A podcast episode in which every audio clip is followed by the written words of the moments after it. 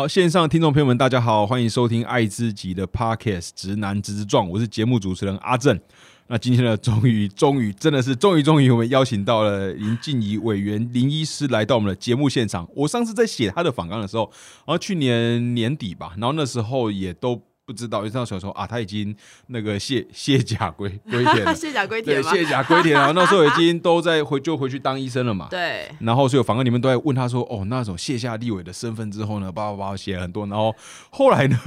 哦，跑去补补选了，补选就选上，现在变成区域立委，从不分区的委员现在是区域的立委，所以我反刚又在又在。是微微调了，就是卸甲归田，又从 从披战袍上阵的心情是什么？对不对？今天真的很开心，我就跟静怡好久没见面了。那因为我自己以前在那个政治工作做过嘛，然后加上呃以前的，就是很多静，我是很很喜欢静怡委委员啊，然后。今天在这边遇到他也好不容易敲到他，因为真的大忙人呢。大家知道，现在今年年底台湾的那个地方选举就要再选了嘛。那他们作为呃地方的区域立委，一定呃不只是区不只是区域立委，就是呃只要你是同党的，一定要帮自己党的去做助助选辅选嘛。所以现在应该算是他非常忙。那在百忙之中呢，委员还是拨空来到我们的节目现场，所以非常开开心。好，那就先接进入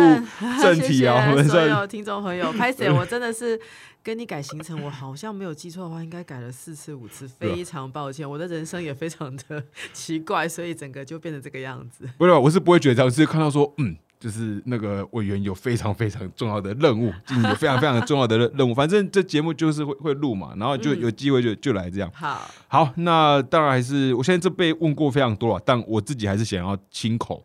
这当听现场的，就是医怎么医生走一走就走到政政治了。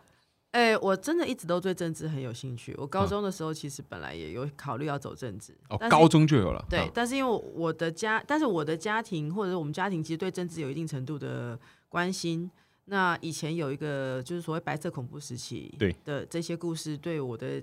就是说父母那一辈的人来说，他们还是觉得你没事还是不要碰政治好了，因为。呃，你怎么知道会不会有什么政治迫害的问题啊？或者像以前更早的年代，医生或者是关心政治的人，你会有呃政治上的，就是说直接风险。所以那时候本来就后来就家里面人说啊，你还去当医生好了，去走理科。当然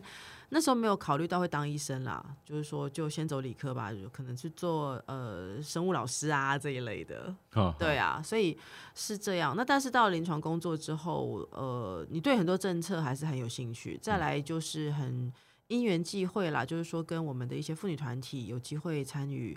呃倡议的工作、社会议题的工作，走着走着好像又会走回到跟政治政策有关系这个工作来。对，因为你是其实在整个政治这个领域里面啊，其实场域里面其实算呃核心光尾都一直是性别嗯父父权这块嘛，因为你当时是受妇女团体推荐的行政院的妇妇权会嘛，对妇权委，然后就才。一步一步，那时候还是医生，医生？对，然后是进入妇权委员这样，对妇权会的委员，那用呃专业医师背景带性别观点哦，到这个行政院去呃，针对我们的各个性别政策或者是现有政策去检讨它其中的性别意涵，这个是以呃所谓联合国二我们所说的这个呃 gender mainstream 性别主流化的概念，那在呃每个政策里面，每个统计数字里面，应该都要重新思考性别意涵。来做的一个相关的讨论跟呃观点，哦对，所以就这样一步一步，就是真的是从高中很关注政治，然后先当了医生，再一步一步再跑过去。我大学时候也跟同学有一些意义性社团，我们也做所谓当时叫地下电台，因为那时候。呃，电台或者像现在这样子，我们可以传播的资讯是受国家管制的，嗯，所以说没有被国家允许的这一些传播，我们那时候叫地地下电台，我们也主持地下电台啊，也主持地下电台，对，所以是非非常非常的熟了啦，嗯，对，那现现在就是当时啊，就是放下，就因为不分区委员嘛，对，四年这样一届结束之后，然后当时是离开的时候是怎样的心情，嗯，然后再到后来。有回国，这又是怎样的心心情？我其实蛮好奇的，就是我想你应该，你不分区是一个理想性色彩在更高的嘛？因为本身你没有选区的压力，但是有你要肩负的是整个执政党，对，要透过你这个不分区，我不用去争取我的选区的选票，我只要去讲说，就是比较像是执行党的意意志、党的价价值这样子。我比较认为，我们的部分区的职责是帮忙政党跟专业团体、特定议题组织之间的沟通。哦，就可以花更多心力在对，这些上面。我比方说性别议题或医疗议题的团体跟组织，它会有一些它的理念或他想要倡议的事情。对，那政党你会要面对的是另外一群可能跟这个议题完全不了解的民众。或者是反对的想法，对，那不分区其实它不是一个全然的，就是说，哎，我只替一方讲话。我自己认为是一个，你同时了解政治上的困境或政治上的困难点，还有立法上的一些呃，可能遇到必须要同时衡量的东西。跟你也知道专业团体为什么要提倡，或者是为什么认为这件事情很重要。那我们的角色是中间去协商跟协调这个事情，彼此去把观点带过去，互相沟通。我我比较认为不分区的角色在这里。对，那你自己觉得在上一轮呢？上一轮不分区的这整个期间，你呃觉得做过最有意义的，就是留留下些什么？呃，上一届不分区，我认为。呃，单纯以议题或修法来讲，有几个非常重要。比方说，在医疗法八十二条之一，医疗刑责合理化，让医师我们要去救一些比较困难，或者是眼睁睁看着这个大概呃存活率不高，或者是复杂度很高的 case，你不会因为担心被告。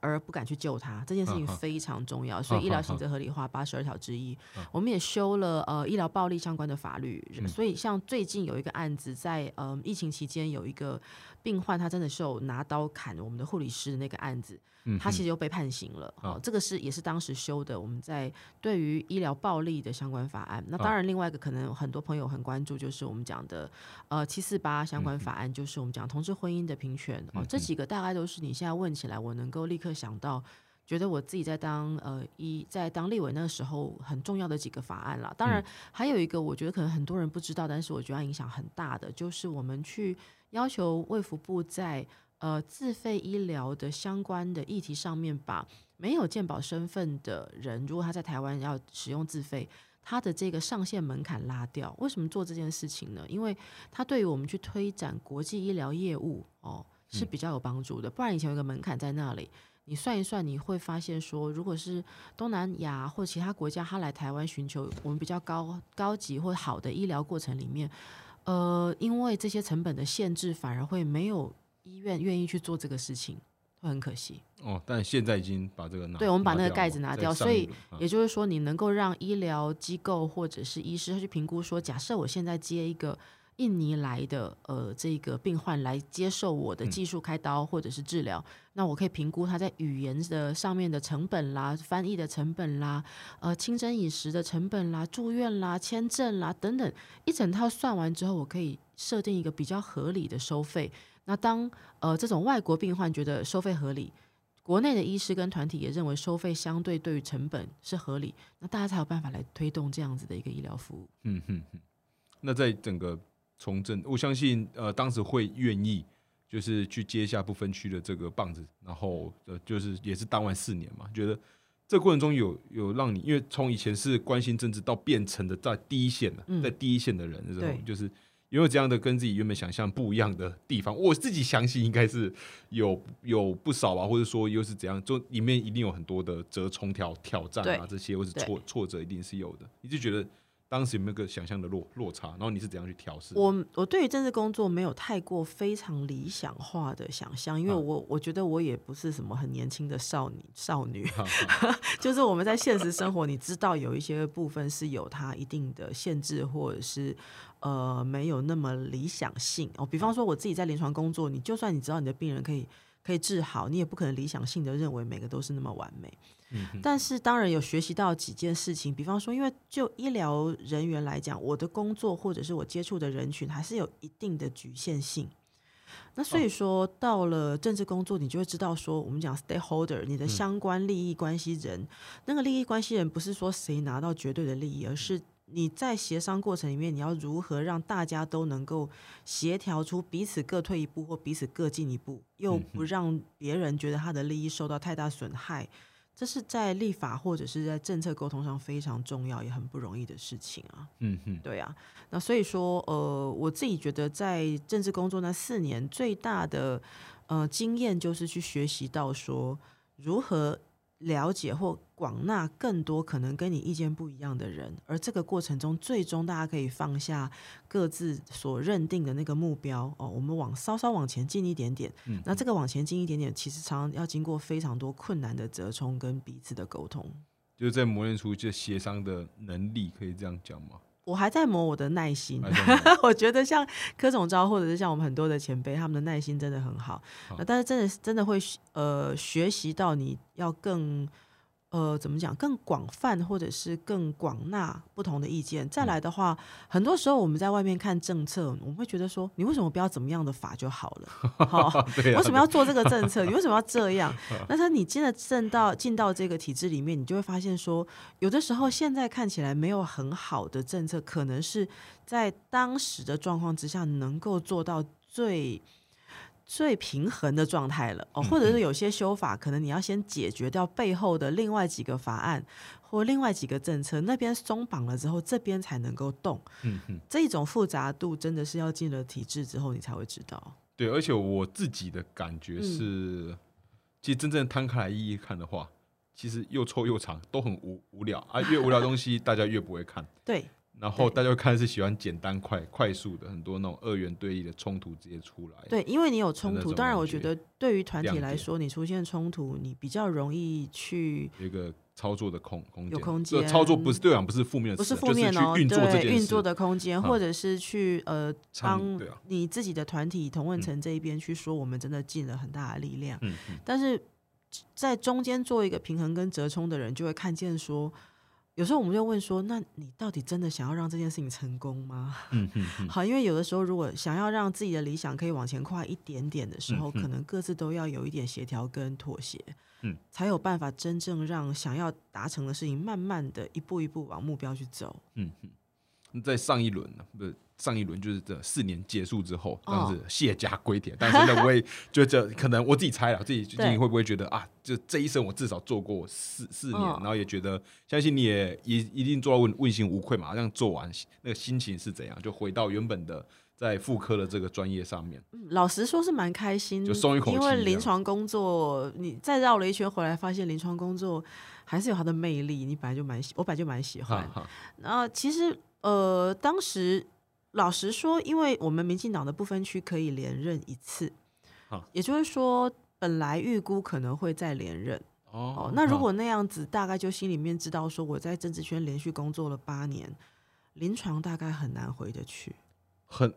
会很难回得去。我觉得有几个事情，第一个就是你跟专业之间还是会稍稍脱节一点点。第二个，以政治工作来讲，你这样想哦，我今天有个政党，我有一个。呃，相对不是太老的政治人物，在这个圈子做了八年，你觉得你会放他走吗？他不要，就是等于是，那等于是这间公司的那个储备干部已经投了资源，这样这样，对啊，送出去去念书，拿个博士学位回来要帮公司要签约的啊。是啊，理论上来说，这个时候你真的说，我就八年做一做，我拍拍屁股走掉。我我自己那时候评估过，可能性没有那么高，除非我真的干得很烂。好，那所以本来就是说做了一届之后没有连任，我其实有一点点松一口气，说嗯好，那这样子我这四年能够达成某一些我觉得很重要的事情，我觉得也够了。那就回临床工作，那调整心态哦，就回到临床，那再把自己的后半辈子准备好。那时候是这个心情，那时候这个心情是啊，我我必须说，像我呃，就是离开呃政治工作那两年，我还有遇到很多政治圈的前辈，就说：“静怡，你真的不考虑选举吗？哦，如果你对于政治有兴趣，如果你对于呃，就所谓政治地位上有点想法，你一定要靠选举，你才能够让人家承认说你在政治圈有一定的角色。”我说：“没有没有，我真的没这个兴趣，不需要，没有关系。”我当时都是这样说的。但是 就怎么知道？对，怎么知道啊？在因为这件事情，我要痛恨国民党一辈子。如果不是他们自己每次搞了这个罢免的话，等下在那个时候，那就是卸下立委身份之后，生活品质有大幅改改善吗？大幅改善，就感觉我觉得这些是因为我自己这身边很多做政治工作的朋友，以前那个做政治工工作，虽然跟金文他可能看到的当然是一定是不一样，但是还是我自己都会觉得做这工作真的很辛苦。台湾的政治工作，还有我们就是在民主过程中，像社工了，就我就像社工也 嗯有点类似，有点类似。就是说我以前因为我以前是产科医师哦，产科医师三百六十五天二十四小时没有休息，随时 on call。嗯，已经觉得说哦好惨哦，半夜三四点要起床去接生。嗯，后来政治工作之后发现，我做政治工作除了好，而且好一点的是半夜不用起床，比较不用。对了，半夜不需要不需要但是你的几乎白天睁开眼睛就进入政治工作，一直到你睡觉，啊，大概持续都在工作。嗯哼哼，然后周末的行程更满嘛。那像区域委员，我知道区域委员的行程是比不分区更满、更多，然后更就是说，说实在的，很多呃区域的委员或者是呃议员，你跟他说这个周末没什么行程，他还会感到害怕，他心中会觉得说怎么会没有行程呢？难道大家不要我了吗？所以是真的呃那时候 离开政治工作回到医院。是相对重新调整，然后有我必须说单纯非常的多，嗯，对，生活很单纯，生活很单纯，而且因为我就是说也呃那那个时候刚好遇到疫情了，那所以还有一点媒体的一些工作在，所以说暂时没有开刀跟接生。那对我来说就很单纯，我就时间到我去看门诊哦，那定期的有一些演讲或者是进修，所以我很单纯啊，早上坐公车去上班。看完门诊，可能上呃去上通告，然后回家就是我自己的时间，就你自己的时间，非常单纯啊。当然那时候还在写论文，所以晚上回家就开始熬夜写论文。哦，那时候还有还在写论文。我二零二零年把我的博士论文就是完成了。对，哦哦，那哦是哦，还有在同时在做这件事。我二零二零年其实也真的挺忙的，就是看门诊，然后上媒体，就是帮忙做一些疫情上的说明。同时完成我的第二本书，然后完成我的博士论文。第二本就那个针尖的针尖的女人第二集，第二集嘛？哎，现在有第三集吗？没有。理论上来说，我第三集已经在写了，也跟出版社都说好了，结果就是跑来选举啊，所以现在写不出第三本，写不出第三本。对，本来第三本我们要写写到中年女性的一些故事，现在。故事都在我脑袋，但是真的没有时间把它写完。对，好那，总之关于静怡的近况嘛，就是从四年了休息了两年多，然后现在又复复出到现在，差不多有个这样。因为刚刚提到真正的女人，像就想直接是顺便问，因为我知道静怡是一直都很关心性别，嗯，呃，从不管是以前啊到现在都是很关心，在无论我相信在医疗职场上或者在政治的场域里面，你是你是看到怎样的？不平等，因为我觉得我作为一个生理男性，对异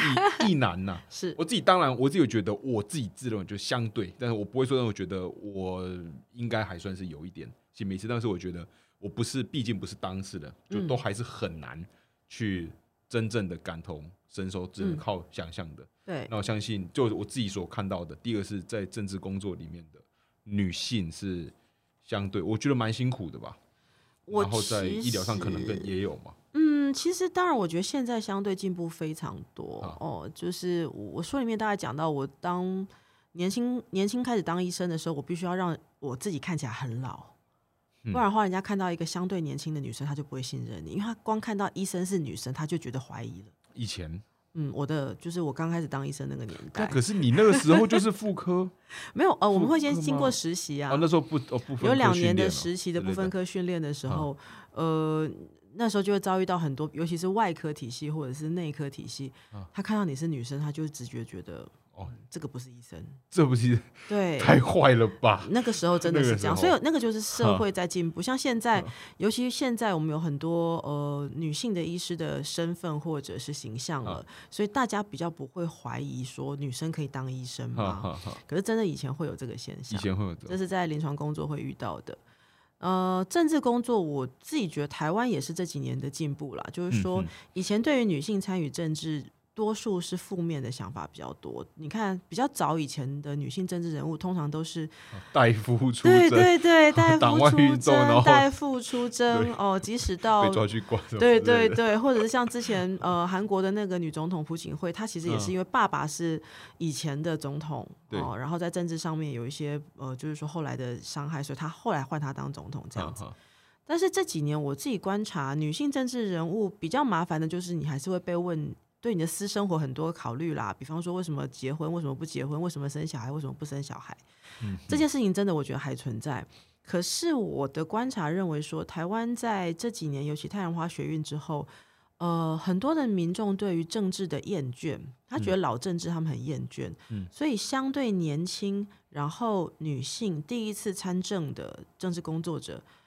我认为反而会受到比较多的期待，或者是在选票上面能够得到一些肯定。嗯所以我觉得正在转型。所以很多人问我说：“嗯，女性政治人物会不会感受到呃威胁，或者是说嗯、歧视？”我我自己觉得，除了对于私领域的探究，女性跟男性这边受到不公平对待之外，其实政治工作跟这个医疗工作有一个部分很类似，嗯就是你的能力其实决定很大的影响。嗯哼，也就是说，女性政治工作者，如果你有能力获得足够的选票被支持，我想这个是毋庸置疑，不会有人嗯因为你是女生，即使你有机会拿到很多选票，我也不想提名你嗯哼，哦。但是它背后还有一个困境，就在于说，女性政治人物能不能获得自己伴侣跟家庭的支持，或者嗯是嗯伴侣跟家庭能不能愿意把除了就是说时间啊、照顾照顾的这个分工啊，还有就是在经济上面予以一些支持。嗯哼，哦，就假设今天他是在家族中，会不会女性呃被支持出来参选的这个几率比较低？大概这样。但在制度上面来说，尤其我们后来有一些保障制度，或者是呃这个像不分区有那个男女的保障嘛，嗯嗯区域的这个议员哦有一定席次的话，它也有一个叫做保保障名额。对对，我我认为它还是有一定程度的帮助。哈哈。对，因为只有感受到的就是在，反正就是节目啊，都，其实我这次节目上其实都随便讲，想到什么就就没有问题啊，没有问题啊。就是前以前曾经交往过，就你也也认识啊，就是就于于真嘛，啊、就是那时候我记得很有和他聊，虽然我那已经分分手分蛮久了啦。谁跟谁分手？我跟雨珍啊，我跟雨珍以前有交往过，你不知道。哎、我不知道。好，没关系，那你现现在知道，我们交往大概现在知道。交往开三三年，大概从二零一二零一七年初。OK，交往好。三年到二零一九，在二零二零年大选前的那时候分了。OK，对，可是我们就有在聊，因为我跟他都是在当时在做政治工作，他现在也还在，今年还在选啊这都你。知道。那然后只是有聊到，就甚至试一下，就是他，就我们都有聊想象，好像我记得是分手后忘记了，真的忘记了，就是觉得他也觉讲忘记了。不是不是忘记，不是忘记，他就是说有聊过，就是嗯。我一直会觉得他也好像也有一点这样的感感受，嗯。就这都是我主观的啊，如果有好。认识宇真的朋友就听到就算了。OK，那就是我自己印象中就，呃，他也认为说，呃，感觉他自己这样下去，他因为他毕竟很想走这条路，对，但他不是说不想要步入家家庭，他只是他更想走这条路，他就觉得这是二择一的事，他自己有感受到是是这样子，然后自己在想象，再想一下我当时认识的这些圈子内的人，好像以女性出来很多单还没有家庭的比例会比较高，对，那反而比较多是男性从政者、参参政者的有家庭的比例就不跟女性好像不是就一个感感觉上的差异，对然后觉得哇，今天如果一个女性要出来选，她好像要步入同时兼顾好家庭，其实是相对困难的。其实我得觉得这就是我刚刚在说，呃，政党的支持，因为它是选票取向，这个比较简单处理。所谓伴侣跟家庭的支持，会啊是非常大的影。你你看哦，我们真的是你刚刚讲到重点哦，在我们现在台湾的政治圈里面，单身男性真的很少哎，可是单身女性真的相对比较多。对啊，我自己想一轮也是这样子，哦，那为什么？就是说，是一个现象。你你会觉得在传统的汉人的社会文化里面，女性要跟她的家族或者是家人，甚至伴侣去解释，我要去当一个公众人物，啊然后我要去参与政治，请你支持我。对，所要花的精神跟力气，好像会远远比男性跟他的伴侣说：“哦，我要去从政了。”嗯我觉得真的有差。那嗯嗯嗯那这个东西其实就不是生理的差异，而是社会文化对于男性跟女性参与公众事务，你是支持还嗯是给很多的疑问？所以你看嘛，嗯到现在其实不要讲我了啦，连蔡总统在上一次参选刚开始是个政呃总统候选人的时候，他去受媒体专访，媒体都会问他说：“你真的没有想进入家庭吗？嗯你那时候都没有想要生小孩吗？你的人生没有孩子，不会觉得很遗憾吗？”嗯哼我们不会用这些问题去问一个男性的从政者，嗯因为我们都嗯假设他很顺理成章的就会有一个无怨无悔的女人支持他。嗯哼哼，其实我觉得这件事情对对男性真的对对异性恋男性真的是很歧视欸。我们都假设男性不会无怨无悔的支持他的女性伴侣，好，那这到底是谁的错？这是社会的是啊，这到底是所以各位异性恋男性，你们真的那么没有办法无怨无悔的去支持一个 你的女性伴侣参与公众事务吗？对啊？我自己的期待啊，嗯，就是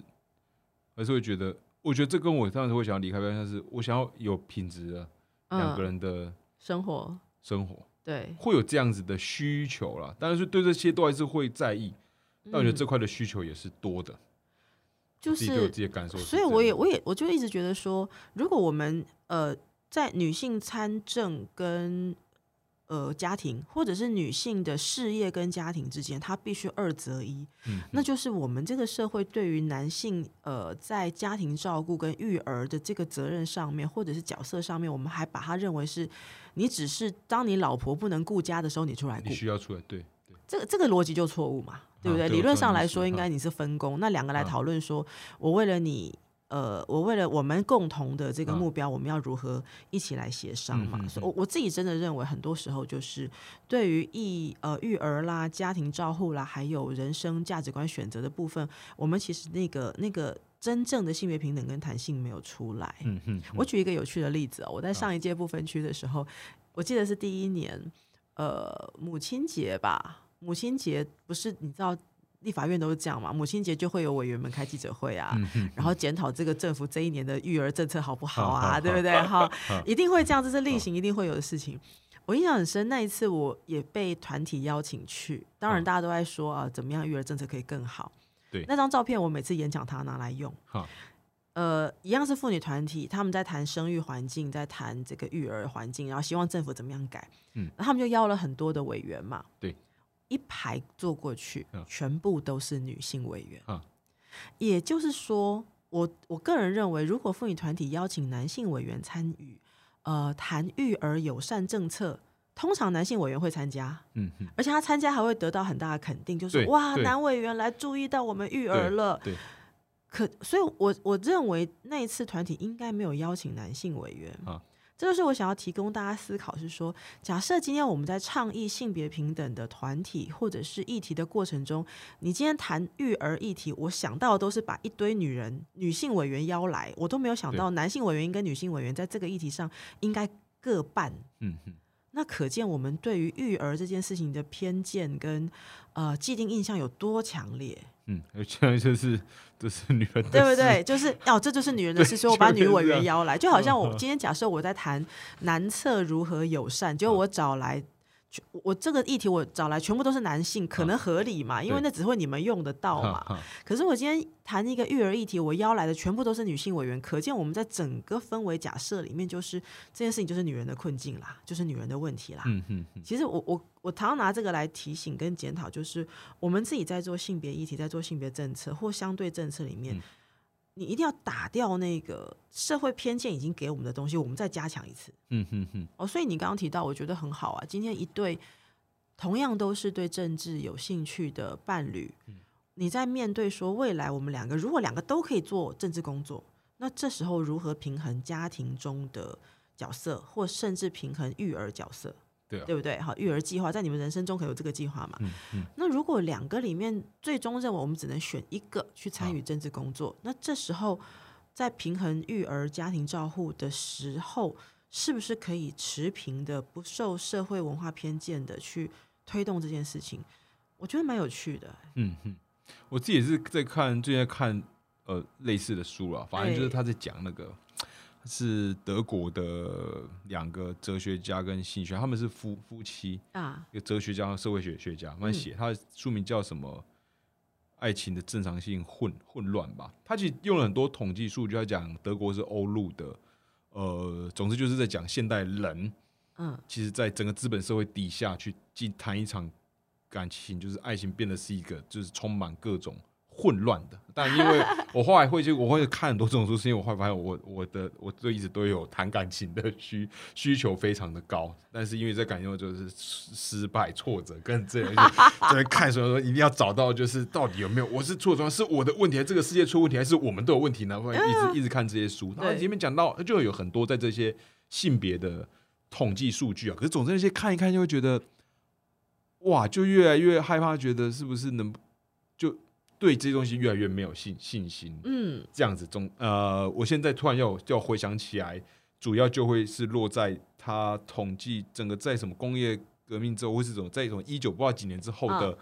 的家庭的角角色，就性别角角色，然后他有的论述是真的有点忘了，他就是用说现在的人的分工的制度，在资本主义底下的分工制度，其实本身就是跟一个呃家庭的经营是一定会有有所冲突的。因为我会想到这点是说，在在讲到育儿，因为目前啊社会主呃主流都会想说，很快讲到育儿的形象都是女女性女性啊，当然有乳房女女女性嗯这样子对。育儿好，然后男性的角角色，但变成是呃，你要怎样去平衡一个人他在实现他自己的个人的生命的城市的时候，但又有育儿这这件事，这个角度好像有时候大家会谈，把它坏变把育儿谈成是一种负担，把家事是谈成一种负负担。嗯。我自己觉得也很常在这样的论述里面感受到，呃，其实有蛮多已经先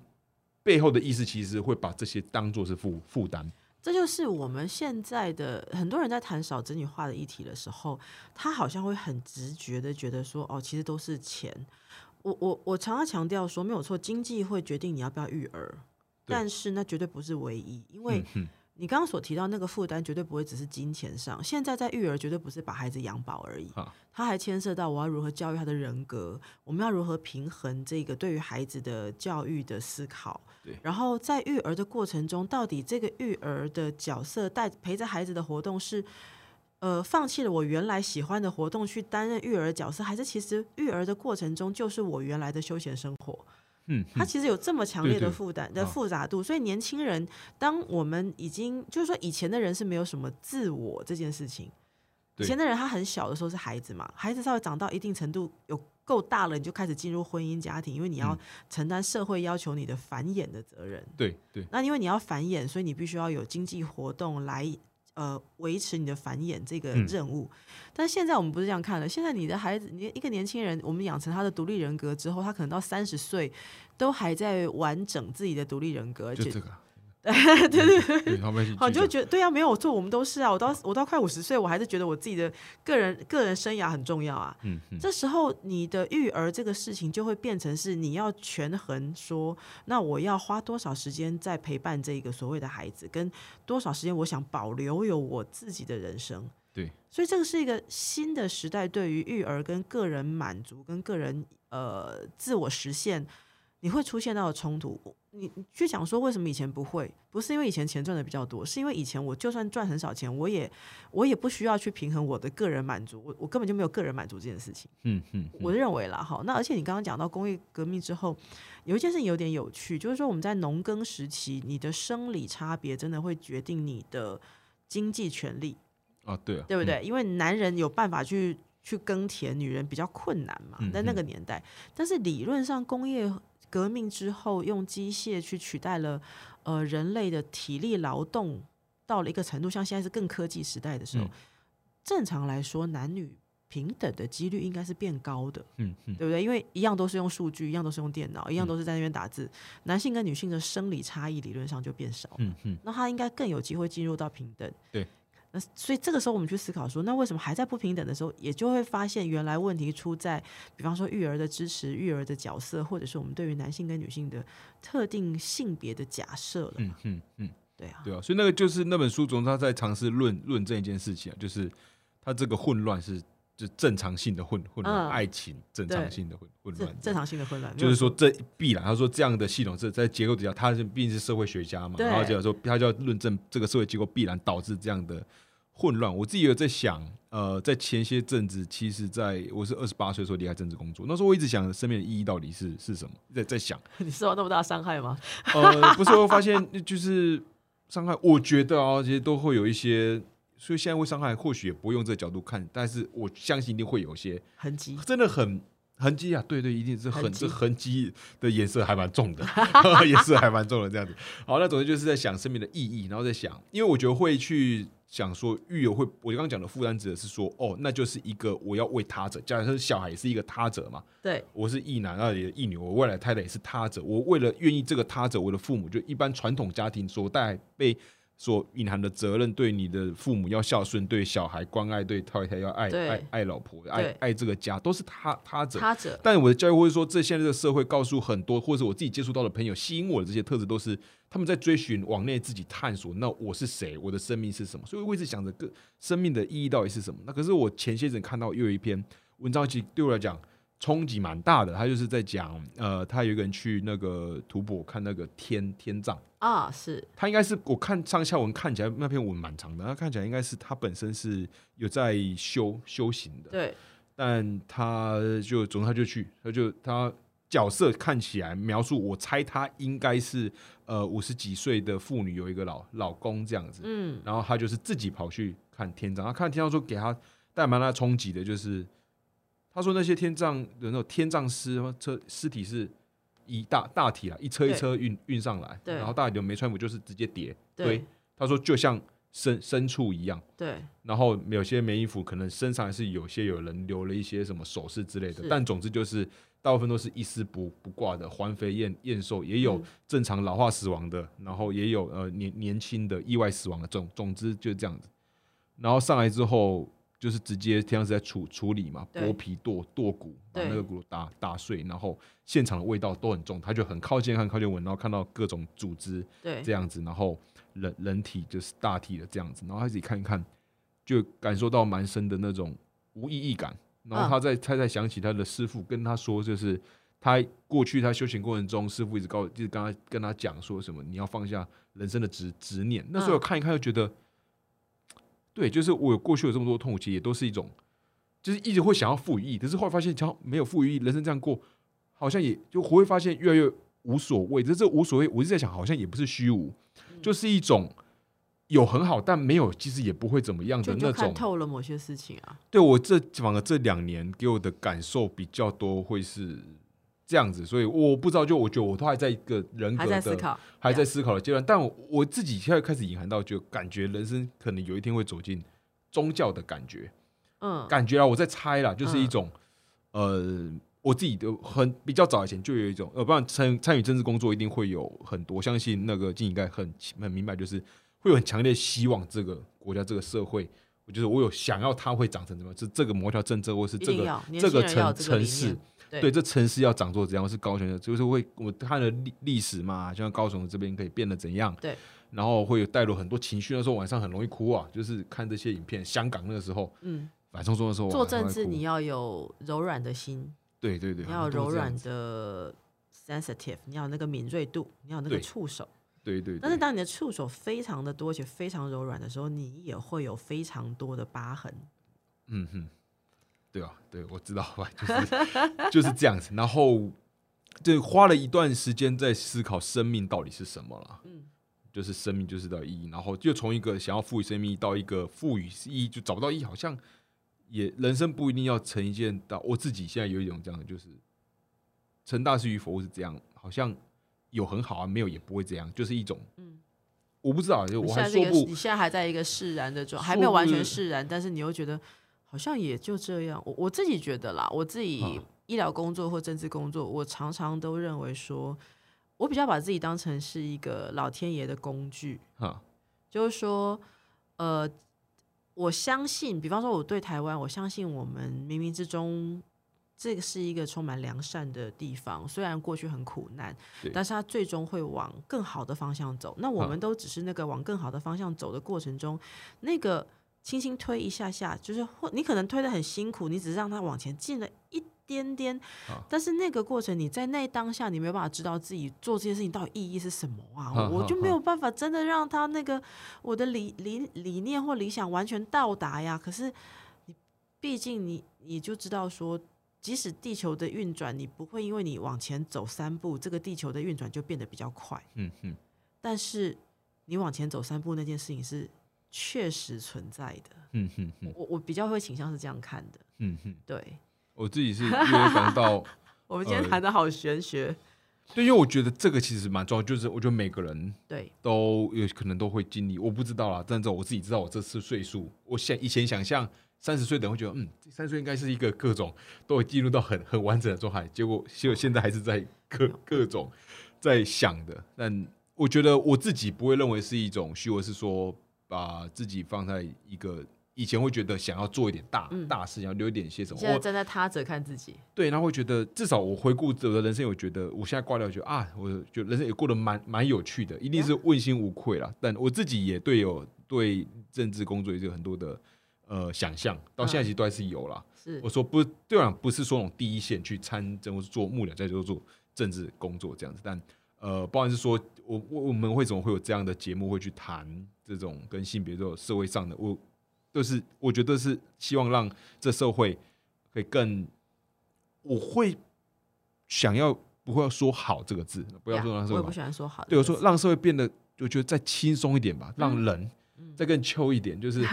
今天很多事情，就是今天我我觉得台湾是我们都在讲做这个工作，讲见面三分情。嗯，然后这有些人其实以前立场不一样，但是你后来见过他本人，讲过几句话，发现哦，其实对方也也没有原本想象那么坏。其实不会有谁是绝对的恶啊，对你没有谁是绝对的恶，对，所只是以用甚至很多人他是站在一个，他好像他只是在他的角色觉得我这是我这样是对的呀，对对对，所以我想说，我希望这个世界上可以大家再 秋一点吧，然后就一点就要建建立在我们就会去看看不同的人嘛。这其实也就像我们所说的，我们在建立社，我们在做政治工作里面，不是要让我我比较倾向认为说，我们在这个过程中不是要让它成为一定要是什么样子，但是我们很确定一件事情，你更对于每一种不同价值更多元跟尊重的过程中，应该会让比较多人觉得比较舒服一点。对对，就是感受舒服。然后因为我是我在离开一阵子哦，然后脸书上打开说看到别人在吵，说哇，连这个也要吵，好痛，我就好烦。就是我觉得其实有些东西也没什么好好吵。然后已经很多人就是就是要吵，但我知道本来就是吵吵闹闹的的过程。那我说希望姐，你就要吵，也要吵的有往好的地方去吵啊，嗯是更有效率的吵啊。嗯但是说吵越越吵越越歪，然后后来就真的会越来越越烦。总之现在就是进入一个呃，我不知道未来人生还有没有机会再去用自己的角色去做一点，我自己觉得啊，蛮蛮有趣、蛮好玩的事。嗯但至少这是我近近况，包手会突然就 切到切到这个地地方，哎，从嗯一路刚刚讲到说从呃政治中的性性别，对啊，其实政治中的性别，我我自己真的觉得说，这你刚刚举的那个你自己自身的例子很有趣，啊就是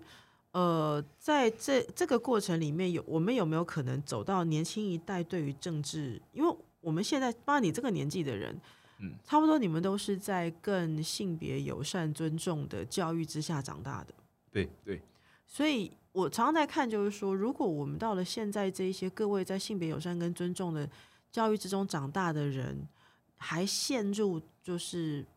阿昼阿骂那个年代，他们对于性别的刻板印象，那真的是太辛苦了。嗯，那倒是我要另外岔开来讲，就我自己其实我呃，我除了两本书之外，我自己在静文学我有一个 podcast，哎也是整间的女人对，静好听。那么静好听里头，我们有其中有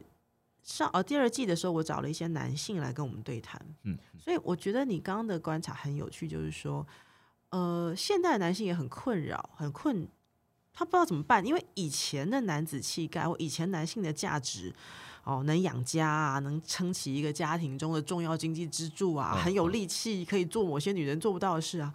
你会发现，新的社会跟经济走到一个程度，这些你男性过去传统所说的价值，通通都不见了。就有点会不知所措。对，会不知所措，然后又不知道怎么办，怎么定义我自己。我觉得你刚刚所聊到有点类似这个状况，就是当女性不断的在性别平等的路上去说，我这件事情我也可以做，而且我证明给你看我做到了，我证明给你看我做可以跟男性就是说一样哦，不分性别，我们都可以在这件事情做得很好的时候，男性在其中的焦虑度是很高的。这个焦虑度包含说他要如何平衡自己跟传统社会文化里面跟你说的，你是一个男生，所以你要这样。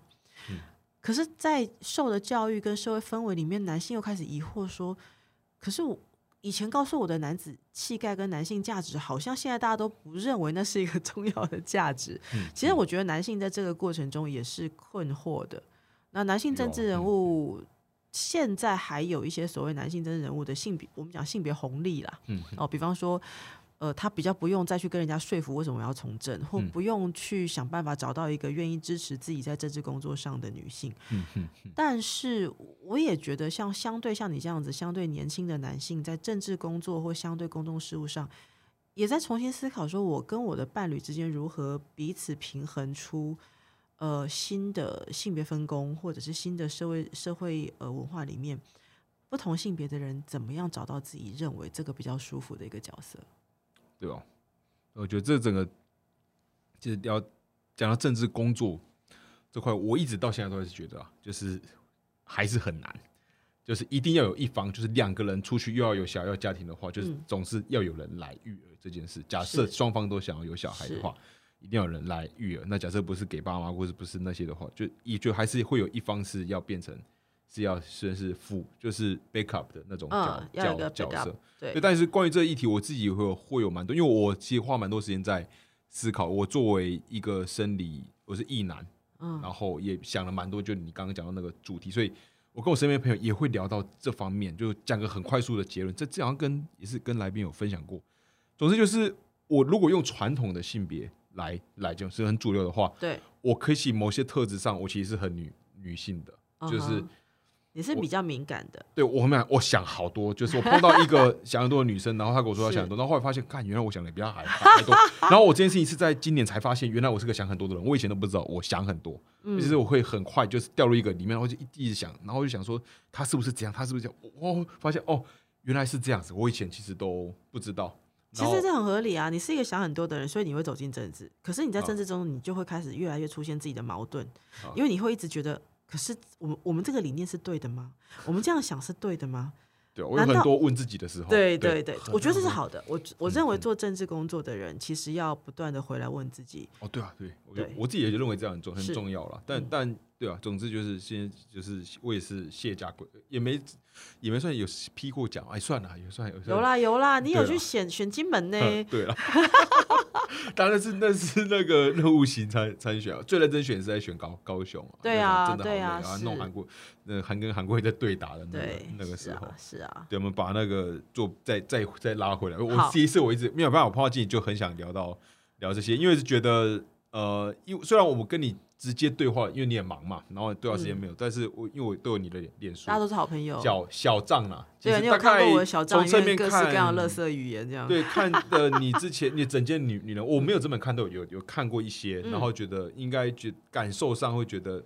其实是是会我我会喜欢的人这样子，嗯，所以一直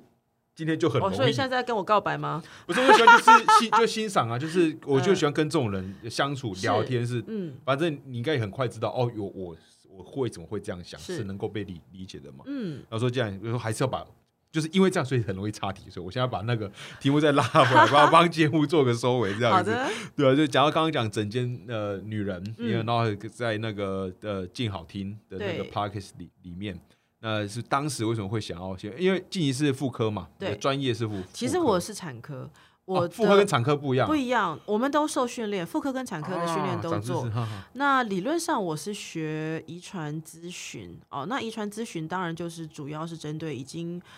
怀孕或准备怀孕的部分，呃，去做一些可能遗传学上的研究跟咨跟咨询。但是因为我毕竟就是说，还有一块比较少人做的是所谓的青春期女性。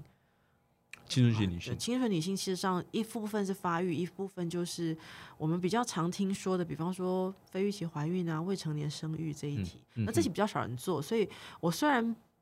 主要是做产科咨询，那产科咨询你就会遇到所谓高高危险怀孕，所以这两块应该是我的主要的业务。嗯哼但是我从我开始当主治医师，我就跟加医科合作，所以我手头上还有另外一块是比较少人愿意碰，就是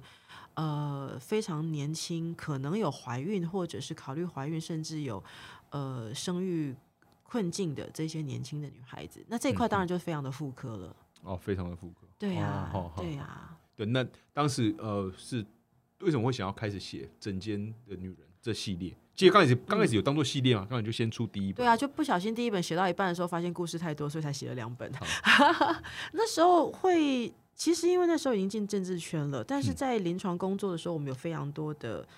故事，或者是非常多的呃这些经验是，你知道，就像你曾经当过政治工作者，你还是回头会想，我那时候如果怎么做会不会更好，或我那时候为什么做这个决定？嗯其实你知道，多数的医生也是一样，多数医生在你这个个案照顾完之后，你都会想说，我那时候如果帮他试另外一个治疗，会不会怎么样？或那时候我如果答应他不要怎么样，会不会怎么样？哦，那即使像我自己，我即使过了非常久，我还是会思考说。以我那个时候照顾病人的经验跟能力，如果到现在我这个年龄跟资历，我会不会给他不一样的建议？嗯哦，这就是我们会不断去思考。那么，我有很多很特殊的个案，那这些特殊的个案，当然我必须承认，有些是因为很夸张，然后你就会觉得哇，怎么这么夸张？那有些就是你还真的还到现在还想不出来为什么会有这种事情，或呃，因为我们做性别议题，所以有一些你会觉得说，这个个案如果不是社会文化所给他的框架，他其实不用活那么痛苦。嗯嗯所以后来会有一些故事，你会想把那个故事来跟大家讲出来说，嗯呃，其实我们可能有一些女性的困境是社会文化所造成的。嗯我们有没有可能在改变这个呃社会文化的这特定印象的时候，让更多未来的女性不要受到这样子的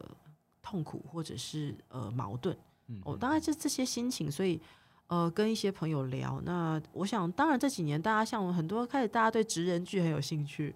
啊，职人剧哈或者是很多人会对于我们的工作，呃，觉得说，哎，那你以前到底都在做哪样的 case，哪样的工作？所以，呃，后来就呃，静文学有兴趣，他说你你要不要把这些故事都写下来？哦，那所以因为你知道，多数那些故事在我的脑海里面几乎都还记得，甚至你知道我有的病人的名字、嗯长相，嗯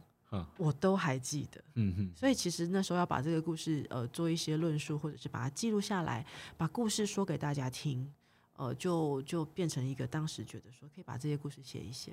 哦，对啊，就是如果那听众朋友有兴趣的话，呃，其实文字其实读起来蛮就平平易近人，其实读的速度是蛮蛮快的。认识我的人然后故都说可以。事一篇一篇看，很对，嗯一个一个故事，认识我的人说可以感受到那个医生在生气的语气。对，觉得那一篇一篇看其实蛮蛮蛮短的哦，就是一个别嘛，因为是因为是故故事集这样子嘛，这样子的风格，然后也出到第二本了，然后像静好听其实也也不错，就是听起来也蛮，就是总之大家不会太。严肃嘛？我自己都觉得静好听有我我。没有到全部都听了，就有对听过你的一几几集，然后觉得啊，就反正就当呃作家作吧，开车的时候就放那感感觉就谢感谢，谢谢反正呃，大家是蛮值得。我自己听过啊，我是看我是看过那个一点那个整间的女人，嗯，而且是读读起来是蛮好读易懂，而且每篇都蛮有趣的。谢谢，对，就就当做听别人的故事，是这就是故事，没有说没有说你要在这边获得什么知识，就看到哦，原来有原来有原来这个世界在这个角在这个角色或是在静怡身上有他看到，透过他的眼睛那种看到这样的事，或者是对于异性恋男性来说，你嗯可能有机会知道说，